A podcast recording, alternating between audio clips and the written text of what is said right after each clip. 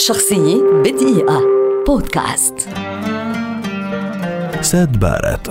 موسيقي ملحن مغن وكاتب أغان ورسام إنجليزي شهير. ولد عام 1946 ويعد واحدا من أساطير الموسيقى ومن أكثر الذين أثروا في تاريخها رغم أن رحلته الموسيقية لم تتجاوز العشر سنوات.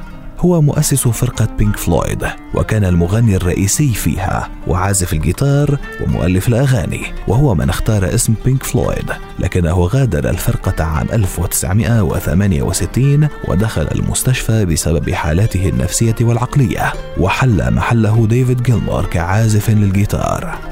سجل بارت أربع أغاني منفردة مع بينك فلويد وألبوما واحدا كما كانت له مساهمة في ألبومهم الثاني وبعض الأغاني التي لم يتم إطلاقها.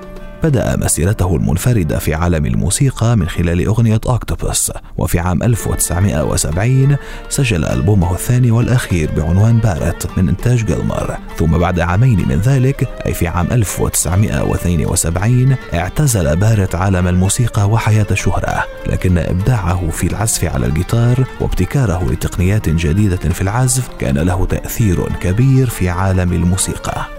بعد اعتزاله الموسيقى تابع بارت عمله كرسام وسجلت بينك فلويد عدة أغاني إهداء لبارت كما في ألبوم Wish You Were Here الذي تضمن أغنية Shine On You Crazy Diamond ابتعد بارت باكرا عن الأضواء وحاول الحفاظ على خصوصية حياته حتى وفاته عام 2006 شخصية بدقيقة.